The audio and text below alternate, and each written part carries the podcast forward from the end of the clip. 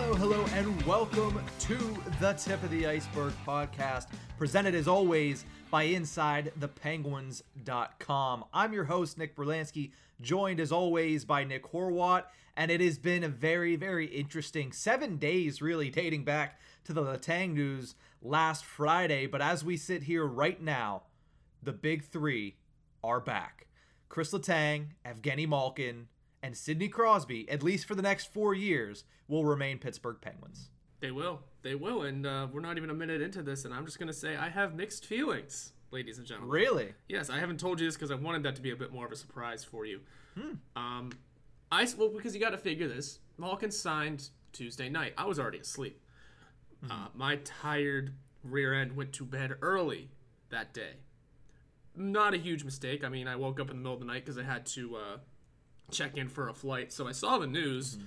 uh, at like five in the morning and was oh, I was very shocked because I spent all day Tuesday doomsday prepping, if you will. Mm-hmm. I started looking at the positives, like, hey, you know what? This is a business. I think I understand it's a business more than the players do. That is something we can get into in a minute as well.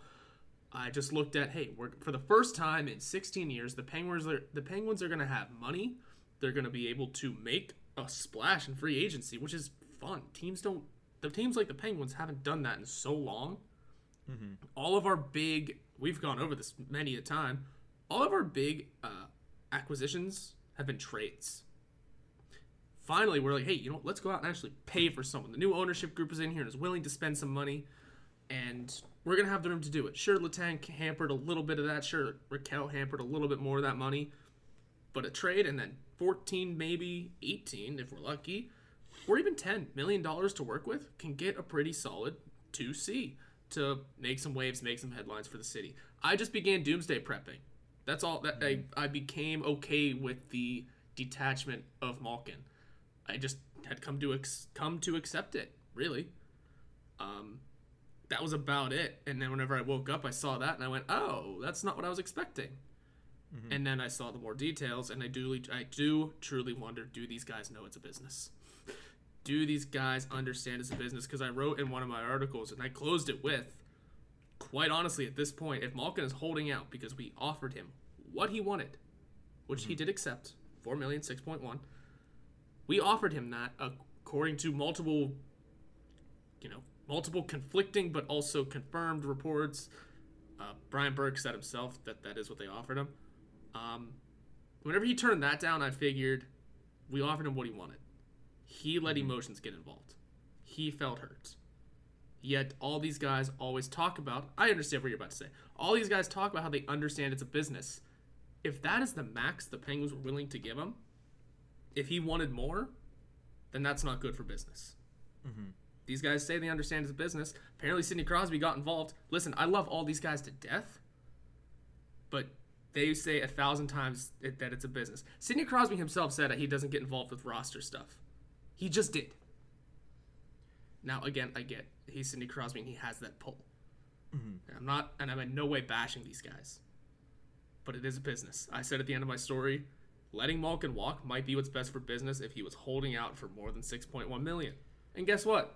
We got him at 6.1, so I'm not that mad. I don't like that it's yeah. four years. That's just me, though. Well, here's the thing with that as well. I don't know if you could ke- technically call it a holdout on Malkin's no. part. I think he was probably frustrated, as we've seen some reports by that. I know Rob Rossi wrote an entire article about that late last week that Malkin was frustrated, he was disrespected.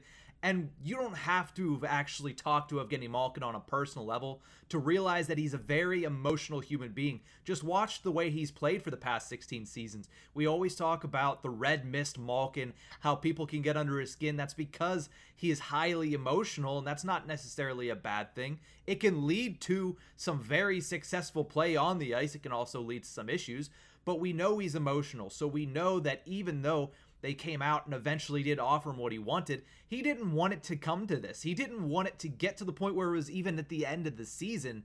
So yeah, he got a little fed up. But as Hunter Hodies, and I know he had Josh Yohe of The Athletic on his show yesterday, Locked on Penguins, as they talked about, they believed that cooler heads could prevail and they could return to the table before the deadline, which was the opening of the free agent market on Wednesday. And that's exactly what happened. As was reported by Pierre LeBrun, the two sides met again at 4 p.m. on Tuesday afternoon and stayed there for about six hours at the negotiating table until everything was ironed out. It was probably basically a therapy session and or just a negotiation of where that clause was going to be, and it ended up being a full no move clause for the duration of the four year, $6.1 million contract. Is that what gives you pause, Horwat, that you don't like the full no move clause? Didn't even know there was a clause.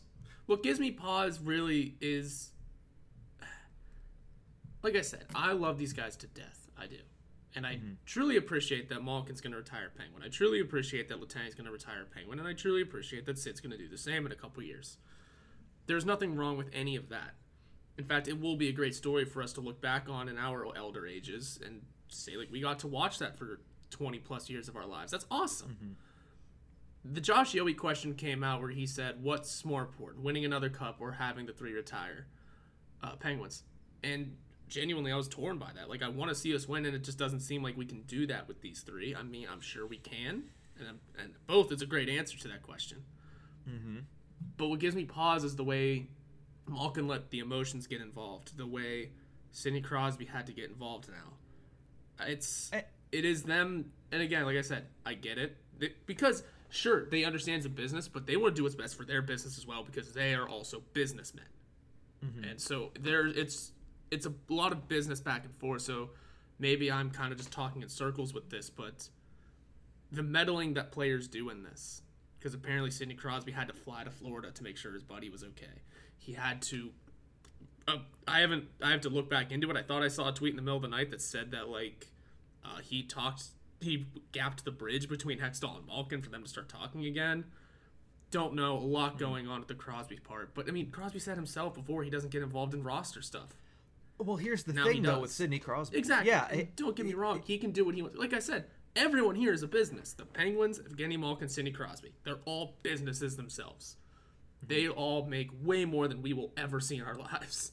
So yeah. they are allowed to do that. That is their business. And and the only pause I get is these guys are getting old. The mm-hmm. team does have to stay good. In reality, this Fenway does not want to see a bad team on the ice. So, for what it's worth, Fenway themselves do believe as well that these three guys can get it done together that's a it, honestly that's a boost of confidence for me. Um, what's really fun though is I'm scrolling Twitter as we record because there's just a lot going on still. Yes. Um, according to Mike DeFabo, the the four year uh, contract has been on the table for about a week. Are you mm-hmm. kidding mm-hmm. me? You see where I'm coming from with this now? Like, why has that offer been on the table for a week?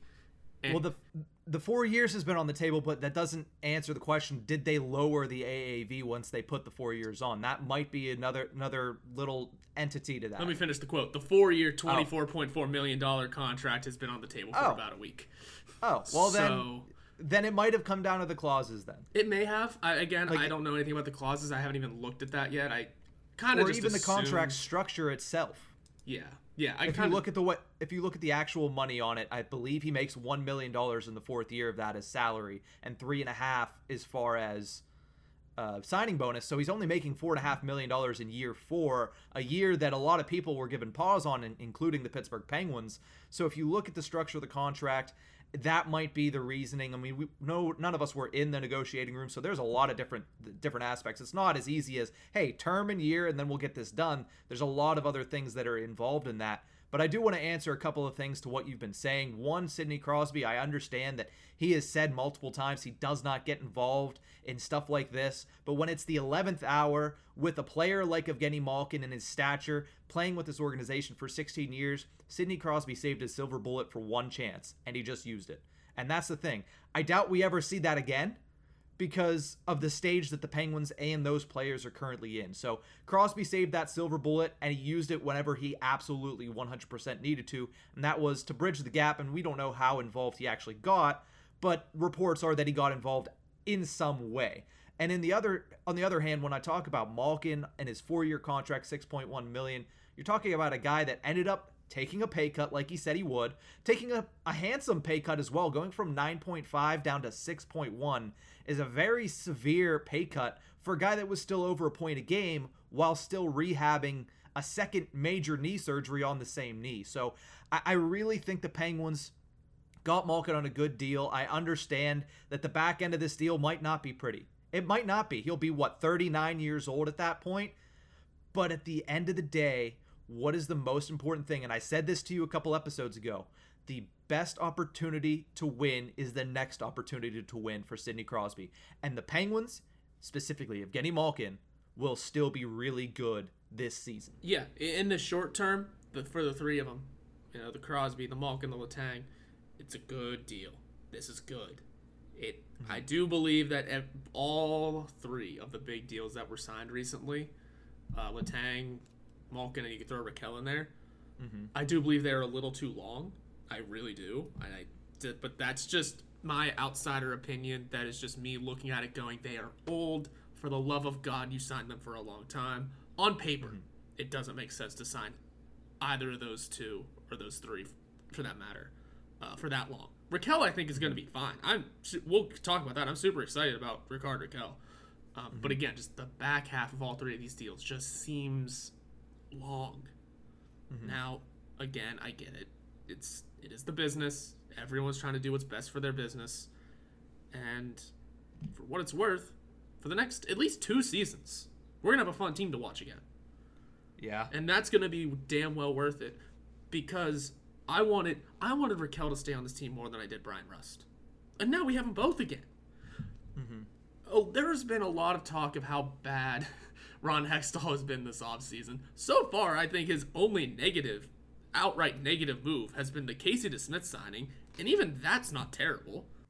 No, because if you look at the, what the market's going to be, that's a pretty good signing yeah. for a backup goaltender. Yeah, absolutely. And his skill's decent. I just there are negatives to each deal, but mm-hmm. that's his biggest complaint so far this summer. We don't have to talk about Jeff Carter. We don't. you said this summer. I, exactly. This, that was before this summer. I said this summer. Um, and honestly, if Malkin's feeling hurt about uh, Jeff Carter maybe getting a contract mid-season and not him, hey, you know what? You have every right to be mad. Take it to the eleventh hour, my guy. yeah. But no, I, I just I'm seeing the positives and negatives and everything, um, mm-hmm. and I'm excited for the next two years. I really hope Malkin can stay healthy. I really hope Letang can continue his play. I really hope Rakell plays on the first line, and Man, I hope Sidney Crosby resigns for six years after the end of his deal.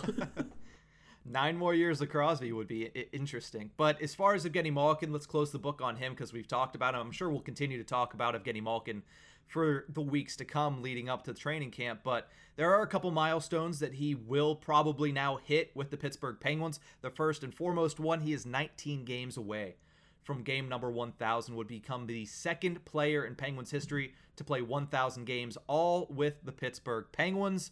He would reach that on November 20th in a game against the Chicago Blackhawks in Chicago as long as he doesn't miss any games to start the season. The game after that would be 3 days later at PPG Paints Arena, where we would presume the celebration for his 1000th game would be against the Calgary Flames. So, game number 1000 could come early in the season before Thanksgiving.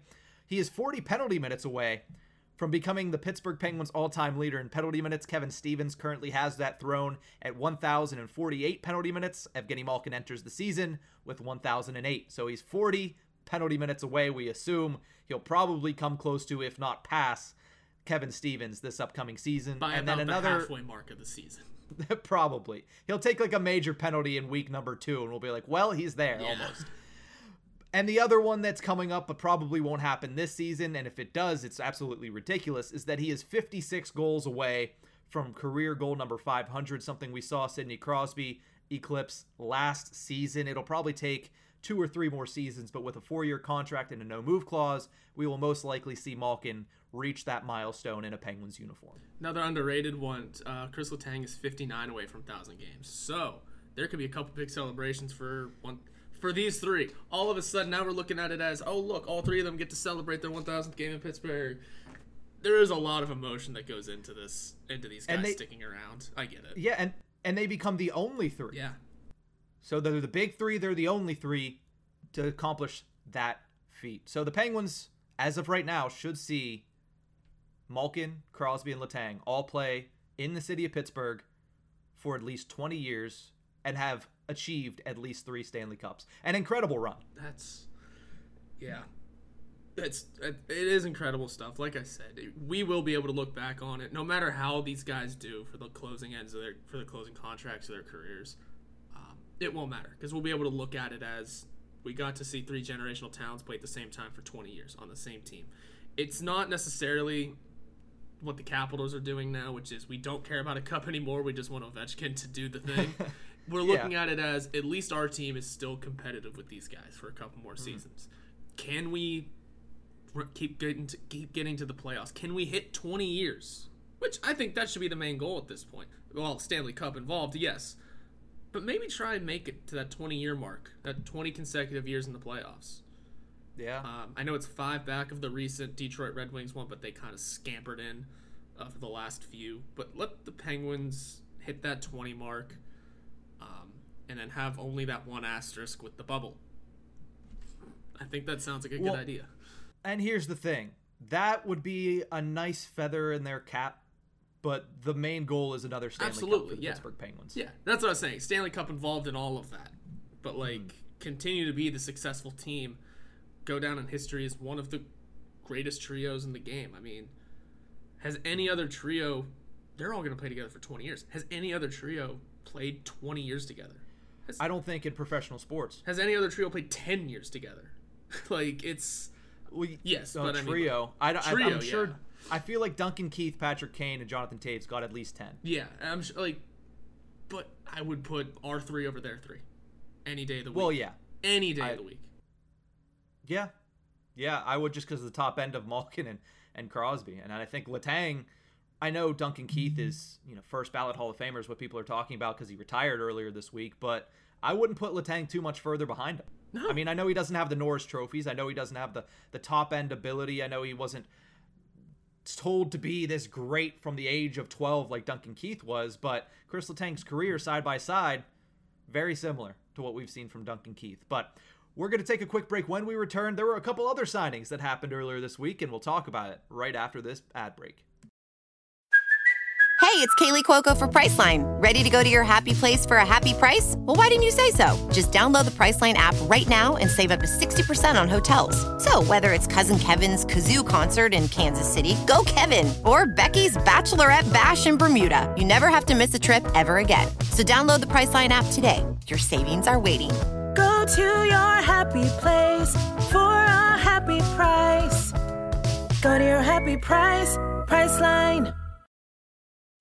Welcome back to the Tip of the Iceberg podcast, presented as always by InsideThePenguins.com. This is a quick insert for this episode of the podcast due to the fact that me and Horwat recorded earlier in the day on opening day of free agency due to a scheduling conflict. So here I'm going to run down every single signing by general manager Ron Hextall for the Pittsburgh Penguins that happened on opening day on Wednesday, July 13th. Early in the day, right after that noon start time, the Pittsburgh Penguins acquired Xavier Ouellet to a two year deal worth $762,000 per season at the NHL level. Now, this is a two way deal, meaning whenever he is at Wilkes-Barre Scranton in the AHL, he will be making less than that $762,000, but that's basically what he is. Ouellet is a depth Wilkes-Barre Scranton defenseman. He's a journeyman. He's played on multiple different teams in multiple different organizations. He's a nice piece to have in case of emergency, break the glass and bring up Xavier Ouellet. It just adds to the Pittsburgh Penguins' depth at defense, and it adds to what seems to be their phenomenal depth on the left side of the defense. Obviously, already having Brian Dumoulin, Marcus Pettersson, Mike Matheson, P.O. Joseph, and now Xavier Ouellet. So depth ended up being the key phrase and the key term for Ron Hextall on opening day of free agency as he basically made all five moves in accordance to help with the depth. And another one of those moves that came just about an hour into free agency was the Penguins signing goaltender Dustin Tokarski. Now, Tokarski previously played for the Wilkes-Barre Scranton Penguins back in the 2019-20 season, but has generally just been an AHL journeyman as well. So there's definitely a pattern in the first couple of signings for Ron Hextall yesterday, signing Tokarski to a one-year deal worth $775,000 at the NHL level. He's basically been brought in to be a third goaltender, and while we can't really scoff at that based on what we saw happen to the Pittsburgh Penguins in the 2021 postseason. Sorry, excuse me, the 2022 NHL postseason, but you don't expect to see much of Dustin Tokarski next season. At least, knock on wood, you hope you don't see much of Dustin Tokarski next season. But what he essentially does is replace the spot that Louis Domingue held for the Pittsburgh Penguins last season. Domingue, of course,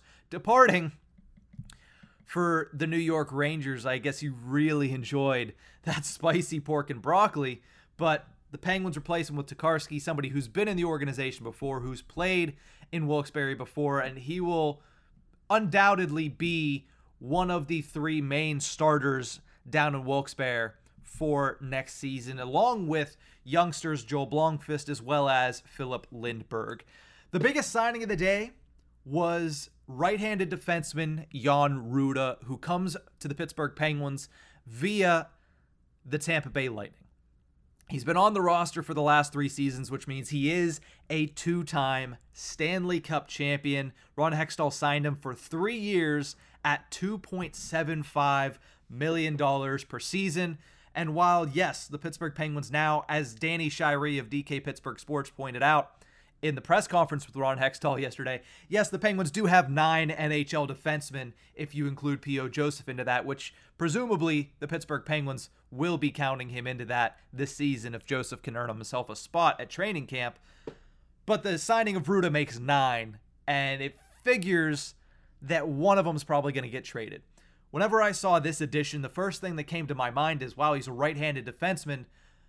Ron Hextall's potentially helping himself in case he needs to get rid of John Marino.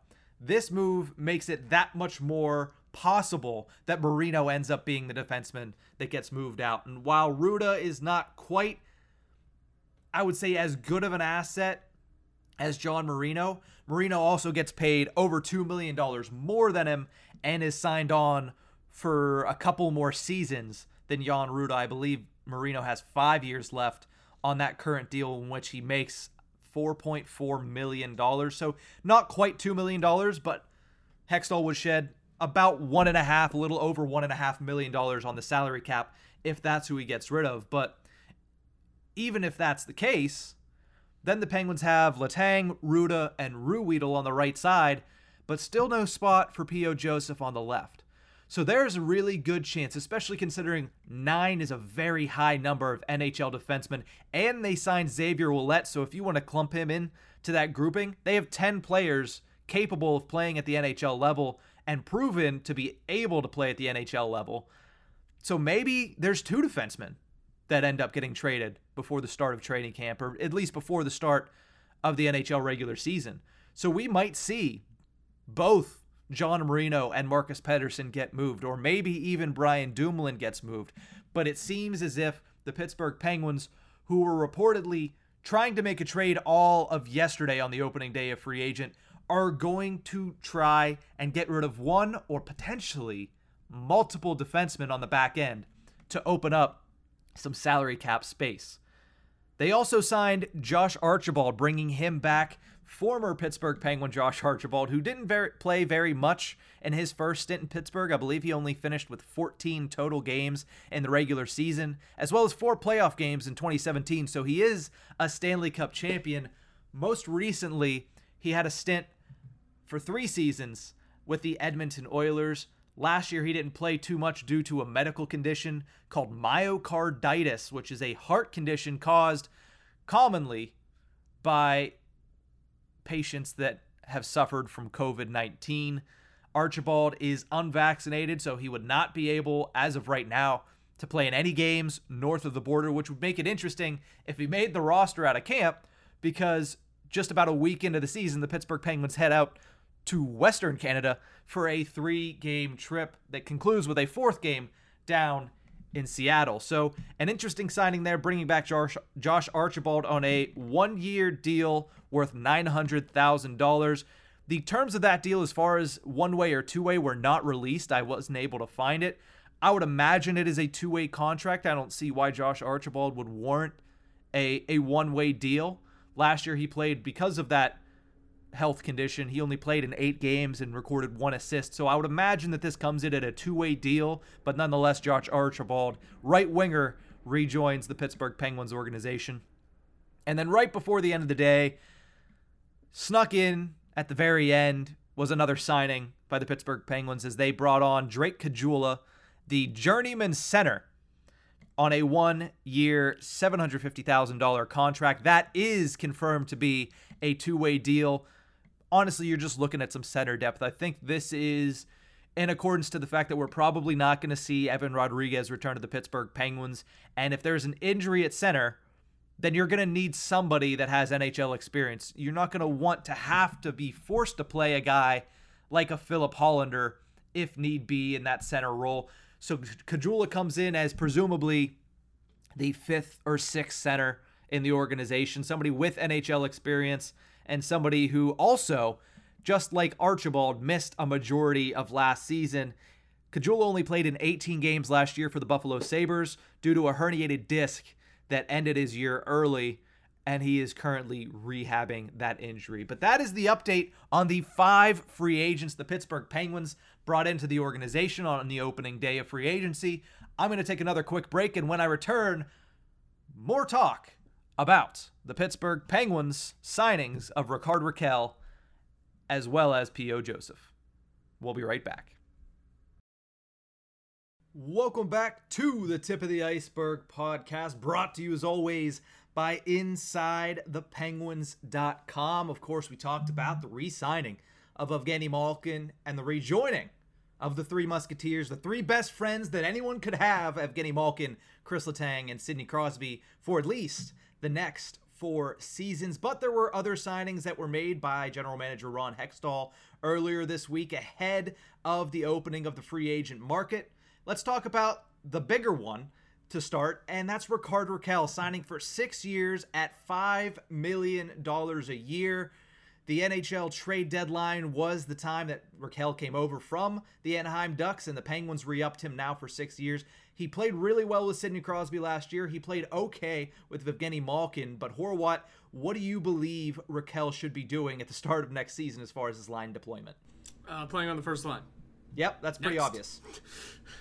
That's pretty obvious. Yeah, I, I mean, I wrote an entire article on it, and I was writing it and saying, well, most people will have already known this, but let's always state the obvious in case people don't know the obvious. But yeah, Rickard Rakell should be playing with Sidney Crosby and Jake Guentzel for that matter, because that line in just over 91 minutes of time on ice in the regular season last year accounted for 61% of the expected goals for, 68% of the scoring chances, 64% of the high danger chances, and allowed zero high danger goals while on the ice together. Short sample size in just 91 minutes, but still very impressive stuff from Rakell Crosby, and Guentzel.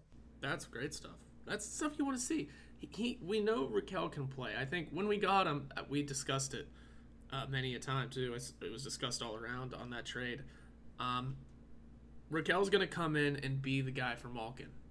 That's why, or mm-hmm. we got him to play with Malkin. Well, guess what? He can play with Crosby. It's like it was like the Kessel deal. We got him to play with Crosby. He's going to play better with Malkin. Um, or Bonino somehow. It's the guys we trade for. They never actually end up playing with the guys we wanted them to. And I think this is just another case of it with Rakell. We wanted him to be Malkin's line mate, but now guess what? He can be Crosby's and be better because Brian Rust should be hitting a consistent stride going into the age of 30. Um, and playing alongside Evgeny Malkin, that gives Malkin a consistent line mate to play with. And we've seen it before. They can do it. Mm-hmm. It just makes the most sense to have Rakell as the uh, on the first line. Mm-hmm. Especially when you consider how good Brian Rust was with Evgeny Malkin back in 2019 20, which was realistically Brian Rust's coming out party as a top scorer for the Pittsburgh Penguins. He scored 27 goals that season. It was a career high, and he played over 600 minutes at 5 on 5 with Evgeny Malkin. of I believe he played only like 800 or 900 minutes at 5 on 5 that season. So we've seen the sample size with Rust and Malkin and it's very very impressive. So there's no reason that Rakell shouldn't be playing with Sidney Crosby. A big thing that was made of this deal was the term for Rickard Rakell. We both agree that Rickard Rakell is a fantastic player. He's a top six guy. He should be on the Penguins' top line and should fit in nicely. And at $5 million, that's a great number. But the six years has given a lot of people pause. Horwat, how worried are you about the term of this deal for Rakell? So honestly, I look at six and I go, that's the type of deal a 29 year old is going to get. It is. He's going to get six years because mm-hmm. um, that just makes sense for a 29 year old who's already been on a couple of teams now. Uh, man, I you look at our contracts on Cap Friendly, you hit the clauses button, and all of a sudden everyone has a clause now, and it gets a little worrisome. Um, but Rakell's is small. I think it's eight teams. Uh, you can work with that. So it's not the total worst. You are able to move them if you need to. It mm-hmm. just uh, it looks interesting. I do. I don't mind the term. I don't because it's movable. Mm-hmm albeit a little handicapped, it is still movable. I just, uh, I think he's a good player. I, I wanted him yeah. back more than anything. If, um, the term, I, I, stumble on the term. I do. Because mm-hmm. the longer I look at it, the longer I go, okay, he is 29 and six years makes some sense for a 29 year old across the market. Yeah. It is just a matter of he needs a bigger sample size here. Mm-hmm. He does. I would have said maybe four years is a good starting point. Yeah, and that, that extra two does become an issue, but we'll see what he does. It's movable, mm-hmm. but we'll see what he does. And here's the thing: whenever I first saw six years for Rickard Rakell, I said, "Wow, that is way too long." But then you start to think about it. No, I don't know what a 35 year old Rickard Rakell is going to look like. Don't know what a 30 year old Rickard Rakell is going to look like. He's only 29. He's played what, like 20 games here? 19 in the regular season, two in the playoffs. So yeah, 21 games.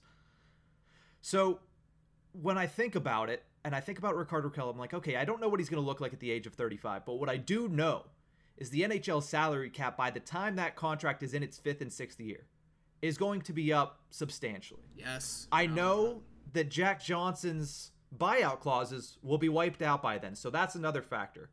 I also know that because of how low this contract is as far as the money is concerned, the percentage that it's going to take of the salary cap is going to be very low. Not very low, but it's going to be much lower by the time this contract is over. And what's one other thing that I know? That a couple of years ago, the Pittsburgh Penguins signed Brandon Tanev to a six year deal for $3.5 million. And guess what? If you ask anybody around Pittsburgh, did they like the Brandon Tanev experiment? Experiment. I know it ended early, but did you like Brandon Tanev on that team?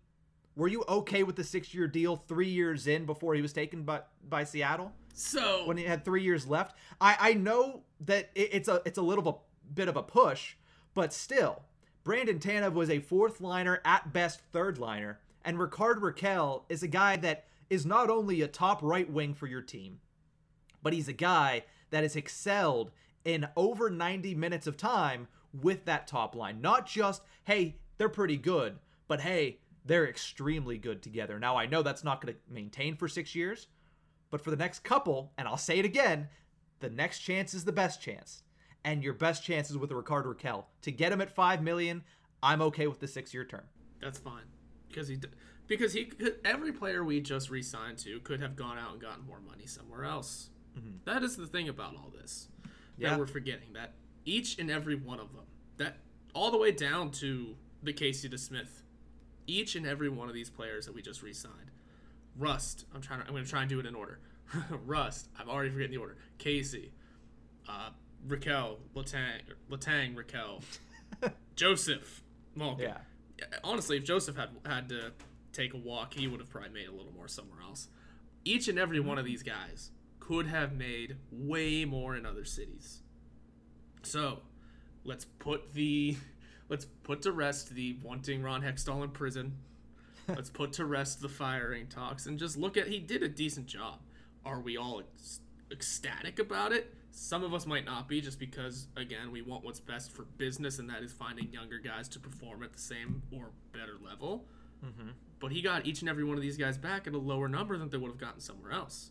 It is the Sidney Crosby School of Thought, ladies yeah. and gentlemen. Welcome to class. And listen, I know Sidney Crosby doesn't get involved with roster construction that often, uh, but he doesn't have to whenever you see his name there, and he's the one making 8.7 and is not mm-hmm. going any higher. Because that one factor that we did not talk about this entire time is when, whenever all these guys are discussing their numbers, do any of them deserve more than Sidney Crosby? The answer is usually no. Mm-mm. Now, Sidney Crosby just took a small deal so he so people could do stuff like this, and now it's working out. Mm-hmm. So, uh, Sidney Crosby's deal that he signed in whatever year it was, 2002, it feels like, um, is paying off in spades 20 years later. Mm-hmm. Thank you, Sid. And that's why he's one of the greatest of all time, but that's only for the Penguins, though, by the way, because we know guys are going to go out and make $10 million in a couple in a couple hours. Mm-hmm. We know by the time you're listening to this, people have already made $10 million. Yeah. So, I don't know. I think it's just a ton of fun that we look at Crosby's number and we go, no one should be making more than that now. On this team, at least. Unless yeah. someone comes along and is, well, we don't have the space for it, so I'll stop there. Yeah, yeah. I don't, I don't, I don't think there's going to be somebody coming in for ten million dollars adding to this current roster unless something absolutely drastic, one of the biggest trades in the history of the sport happens. So I, I think you can say it's pretty safe to assume Crosby will have the highest AAV on the Pittsburgh Penguins next season. But from somebody that's making $8.7 million next year to somebody that's going to make $825,000 next year, let's talk a little bit about P.O. Joseph because the restricted free agent signed with the Penguins earlier this week to a two year deal. I already mentioned it at $825,000 a year. The one interesting caveat, as we talked about on Monday's episode, this will be a one way deal for P.O. Joseph, meaning that he will make the same amount if he's playing in the NHL as if he's playing in the AHL for the Wilkes-Barre Scranton Penguins. Horwat, which right-handed defenseman would you want to see Joseph play with this season if he makes the team out of camp? Out of camp, uh, probably John Marino. Mm-hmm. Give him his chance. I wrote a whole thing on why he should uh, get a raise. I think he technically did. I don't remember the he numbers. Did. He did a small Te- raise. Technically got a raise. Um, Mm-hmm. I absolutely think he should be in the NHL lineups and second line with John Marino just to give him some ice time and get him some work. I think Marino or Ruhwedel will make the most sense because I'm assuming Ruhwedel's going to end up being the third line right again. Mm-hmm. Uh, nothing wrong with that. So I just think John Marino makes a ton of sense because I don't want him on the first line yet. No. No. No. Still too young. I also don't want Mike Matheson on that first line yet. I don't. Um, I don't. I I'm at so, the point of shipping off both Dumoulin and Pettersson and finding someone else to go in there if we can. Finding somebody else. Possible. Finding somebody else as a top pairing left-handed defenseman. Yeah, I know things get things just got really hard all of a sudden. Yeah, it's complicated. You ship out eight million dollars on top of the four we already have. Well, suddenly you got twelve million dollars to work with. yeah, but the bigger need is on the forward side. If you're if you're shipping out a defenseman, it is in order to bring back a bottom six forward that is actually pretty good. Yeah, and then yeah, maybe that's part of one of the deals. So maybe it's not twelve million. Maybe now it's around I don't know 6 mm-hmm. maybe a little more, seven. You could find a left-handed defenseman for seven million dollars out there. I mean, Letang's only making six. That's cutting off your nose despite your face, though. You're you're setting out two yes, defensemen at that point that are plus four million dollars, and that's the problem we've all been talking about. And you're bringing in somebody more expensive. Yeah, if it means they're a better player. I mean, that, that that's a large gap right there that you're taking. But uh, in my opinion, to answer the, the, question, I would like to see him with John Marino. I yes. would like to see P.O. Joseph become a steady top four defenseman this year. I don't know if that's going to happen right away, though. I mean, I know that everybody's very excited for P.O. Joseph. Everybody wants him to pan out because he's a really great guy. He's fantastic on and off the ice. But I don't know if his skill level is quite there yet to where I think he will be a consistent top four defenseman throughout the majority of the season. Maybe by the end of the year, he's progressed to that point. But I think it's a really good spot for him if you can deploy him on the third pairing with Chad Ruhwedel, simply because Ruhwedel has proven over the years, and especially last season, which was the first year that he was able to become a full time player, that he's very consistent and he's very steady as a defensive force for the Pittsburgh Penguins. He's not going to go out there and be top four anytime soon, but he's a great third pairing right shot defenseman.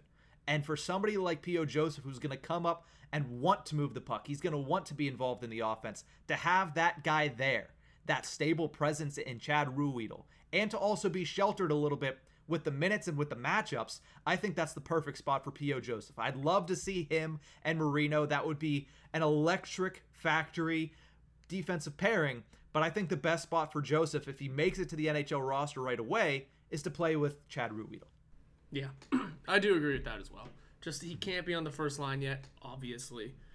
Um, and I also just want to keep uh, Matheson off of our first line as well. See, I've, I do not get that. I don't. I don't get that. It wasn't. It wasn't amazing last year, but I think it proved that it, it could be somewhat stable. Could be.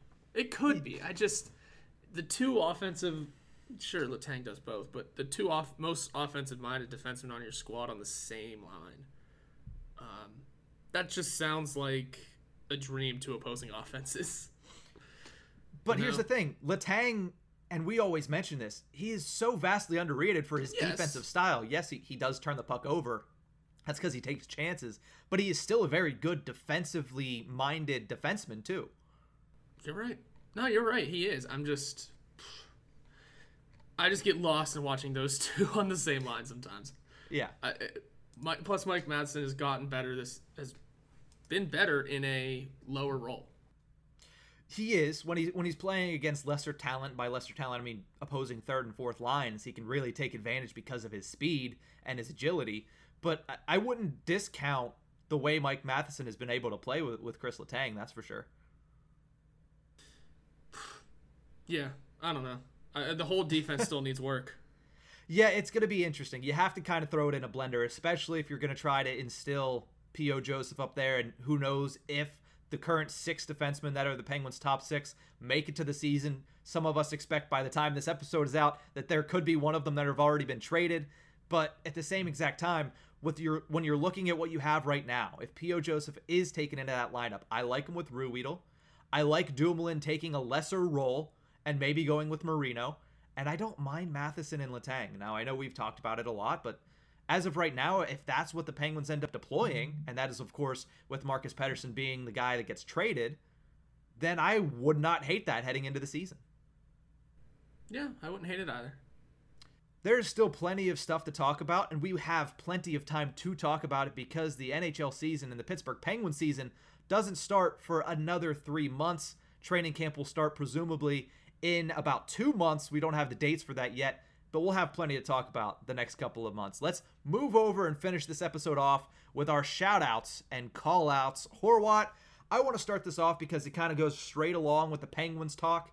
I want to shout out Matt Murray because he was traded to the Toronto Maple Leafs earlier this week. He struggled a lot in his tenure with the Ottawa Senators with injuries and inconsistency bouts, but at times he looked very good. He kind of looked like the old Matt Murray in certain games he gets a chance to play on a really good Toronto Maple Leafs team next season. I would love to see him regain his form from 2016 and 2017 when he won back-to-back Stanley Cups because very often do you see these goaltenders that hey, they're Stanley Cup winning goaltenders, but then you remember they haven't had much of a career since then. Well, that's been Matt Murray, and I would love nothing more than to see him get his game back on track in the six up in Toronto. So can I uh, can I hit you with something here? I uh, you I can wrote... hit me with anything but a slap to the face.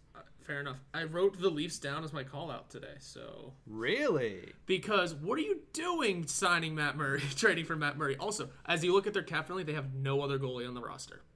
Well, they're gonna have to. They're gonna have to sign somebody else.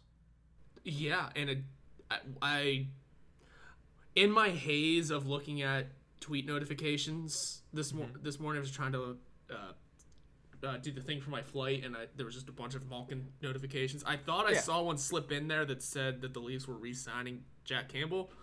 No, didn't. Okay, so I just made that one up. Got it. I I, I know they they might try to, but it, it seemed like when they got Fleury that they're not going to get Jack Campbell because he might make as high as five by five. But go ahead. Yeah, Murray. But yes, he said. Uh, but still, man, as you look at their roster right now, you see no other goalies but Matt Murray. Uh, that's scary. Mm-hmm. I just, man, you want to do what's best for business. I wouldn't say trading for Matt Murray is one of them, but, um, I don't know. I just don't like it. Uh, Matt Murray's a great guy. We understand that Matt Murray went through a lot of stuff here. Mm-hmm. We probably didn't treat him correctly as a fan base. Mm-hmm. Um, but and he deserves so much better. I think the Leafs will be able to give him better. Absolutely, there'll be a defense in front of him. Um, but I just don't know if his career is going to go back to normal. Also, you're still paying a ton of money for what could be your backup. Four point six eight seven. That's a lot of money for. Mm-hmm. Yeah, they did extensive research into his history. Good, mm-hmm. they did their due diligence. But I don't know. It just seems questionable to me. And you have a team that can do so much more. You just need a goalie. I don't know what happened. I also didn't, didn't think Jack Campbell was going to cut it as the full time starter either. Um, but I mean, he was he was an all star last year. Yeah, off of what two good months because he was bad for a while. Yeah, but we'll see. The Leafs are just always an enigma. Well, I feel like I feel like they made that move because they knew they weren't going to be able to re-sign Campbell, and it, it, all intents and purposes, it seems like the Washington Capitals are the team that Darcy Kuemper is going to end up going to. Cam Talbot getting traded to, to Ottawa. It didn't seem like Talbot was even on on the block a couple days ago. So the goaltending market is interesting, and I don't think Toronto wanted to be left without a goalie whenever they're the second highest ranked team when it comes to, to, Stanley Cup odds next year. I think they wanted to get their goalie and be able to focus on other areas. Yeah, you want to talk about another call out here just to throw it in there? The Capitals. They currently don't have a goalie on the roster. Yeah, I have never a, seen that on Cap Friendly. That is a bold strategy. Forwards, defense, injured reserve. What? Yeah. Trading Vitek Vanacek and then just not tendering an offer to Ilya Samsonov. Yeah. What? Interesting. Inter- interesting choices, but I-, I assume that was your, your call out, correct, on the Toronto Maple Leafs? So. Yeah, and we're going to toss the caps in there for fun. Okay, and toss the caps in for fun because of goaltending mischievousness. Uh, what is your shout out this week, Horwat? Uh, my shout out this week is the reason why I'm wearing a Penn State t shirt, ladies and gentlemen. Uh, this one's family tie in. Uh, my little brother Mason uh, committed to Penn State to pitch in D1 baseball. Uh, I'm just a proud big brother. I can remember when he was young, playing in baseball leagues with kids two, three, four years older than him, and he was mm-hmm. still the best one out there. Mm-hmm. Um, I haven't been able to see him play a lot lately, but he's been traveling a lot and doing the thing. His stuff on, uh, I forget what that place is called, but uh, some training facilities, tweeting out his stuff all the time, and it's impressive stuff. Um, so everyone, if you watch college baseball, start watching the growing Penn State Nittany Lions. Mm-hmm. Uh, for a family that uh, had a ton of Pitt students, uh, Pitt graduates, me not included, but almost everyone else. Uh, Penn State feels weird. This feels I'm, very weird. I'm sure it does. I mean, I've known you for seven years now. Yeah. What is it, 2022? I've known you for seven years. I think I've met Mason twice, and I've never once uh, not called Penn State a cult. Yeah, you've you've constantly remained steadfast in that belief that Penn State is a cult. Well, now welcome to the cult, I guess. I for you. I can. I, it, I've talked with Paul Alexander in the office before. I think he went to Penn State, and I said that to him, and he went, "It is. It's a fun cult, but it's a cult." so most most college colleges that have really good college football teams, like Alabama, they're a little culty. Not gonna yes. lie, they're a little culty. And every Saturday is is the cult meeting in in, in the fall. So just with the hundred thousand of your cult members in Beaver Stadium. All in I white. will have to have Mason take me to a uh, Penn State hockey game though. Those look like a lot of fun. They do, they do. But uh, I'm gonna finish this show off here with my call out. Horwat, do you like to go to the movies? Eh. Eh, I, I figured you're not a huge movie guy. I went. Me and Megan went to see Elvis not that long ago, and it was mid. Okay. It, so, did, did you? Just, okay, I'm just gonna skip past the part where you just used the term mid. It was mid. Uh, what do you want me to say? I'm going to call out the AMC movie theaters because on Tuesday night, I didn't see the breaking news of Evgeny Malkin being signed immediately because I was in the movie theaters and my phone was on Do Not Disturb because I'm a good human being. And I went to see Thor: Love and Thunder because I like Marvel. I know you don't. Uh, I could I could go into that because I wasn't too pleased with the ending of that, but I won't spoil anything here. But uh, I walk into the theater go to get my movie theater popcorn, which is usually one of the best parts of the movie theater. They tell me, hey, we only have larges. Now, I am not a huge human being, and I did end up going by myself because nobody else wanted to go on a Tuesday night at 9:30 at night. But I was like, okay, I guess I'll get the large popcorn, which means I had to spend $10 on popcorn, which is 30 cents for a bag if you go to the grocery store. So already that's ridiculous. And then at this AMC, they don't butter your popcorn. You butter it yourself, which I like because I can put as much as I want in. But the butter is around the back of the concession stand, not close to the entrances so you can't see it, and hidden behind the giant Coca Cola machines. Not a single one of the buttering stations was operable. So after I spent $10 on a large popcorn, I couldn't put any butter on it. I salted the absolute crap out of the, bu- the popcorn, but it just wasn't the same. Like you, you go to the movies, I wanted a small because I knew I wasn't going to eat a large, and then I get no butter, and so I have to have salty popcorn. And you don't want to drink too much uh, too much Coke or whatever your drink of choice is, because then you have to pee in the middle of it. And you have to hold it if you're me. I'm, I'm not. I don't like to leave movie theaters, so it was overall not the best experience at the movies. And I'm just gonna say it: if you have five or six buttering stations, at least make sure one of them is operable. you know, I you were going with the story about where the buttering station is, and I was like, you know what? Yeah, that sounds exactly like the one that I went to because I couldn't find it at first. Yeah. Um. You know, I also, whenever I get a large, I'm like, why did I do this to myself? I'm not gonna eat all this. I yeah. get Elvis was a two and a half hour long movie, but like I still didn't eat all of it. I also got a hot dog, like a like an absolute moron, um, because that was soggy and not good and not worth it. But I was really hungry that day. I'd like just come home from work and hadn't eaten yet. But you know, I, I get it. I get it. I, I was about to ask if you salted it. Good. Got to get oh, somewhere. Yeah. Got to get the flavor yeah, I'm, somewhere. I'm not a psychopath. Come on. Eating um, just popcorn without salt or butter. Like who does that? I mean, yeah, no, who does that? No one. No one does that. Psychopaths, yeah, like you, I said. You, when you said uh, AMC theaters, my first thought was that's all of them. that's yeah. every theater these days. But no, there's a bunch of Regal cinemas down here. I go to a couple every once in a while, or not a couple. I go to one every once in a while whenever I don't want to spend ridiculous amounts of money to go to a movie because they're cheaper. It was what AMC and Fandango. Is that the other one? I don't think Fandango's actually a movie theater. I thought that was a ticketing service. Oh, it may have been. And I don't even think that's a thing anymore. AMC has just cornered the market. It's like uh, Fanatics. It's like Fanatics. They've just cornered the market, and it's a monopoly, right? Is monopoly that way? Yeah. yeah anyway. Well, you're you're right with the term monopoly. I don't know if Fanatics is a monopoly because you still have a, a deed. Uh, the monopoly on cheaper sports goods is, is basically what Fanatics has they're not yet a monopoly, but the owner, I heard this in an interview recently, basically said he wants it to be. Well, that's not legal. he oh, said well. it in so he, he didn't use the term monopoly, but he said he wants to basically be Become... the one-stop shop for all sporting attire and. Okay, that sounds like a little that. bit better than him just coming out and saying, "I want to be a monopoly." Correct, and and honestly, every company wants to be the one-stop shop for all of the the, the you know. He yeah. just straight up said in an interview, I want Fanatics to be the one place for like my Penn State T-shirt, mm-hmm. but everyone's knockoff jerseys, everyone's jerseys, everyone's this, that, the other.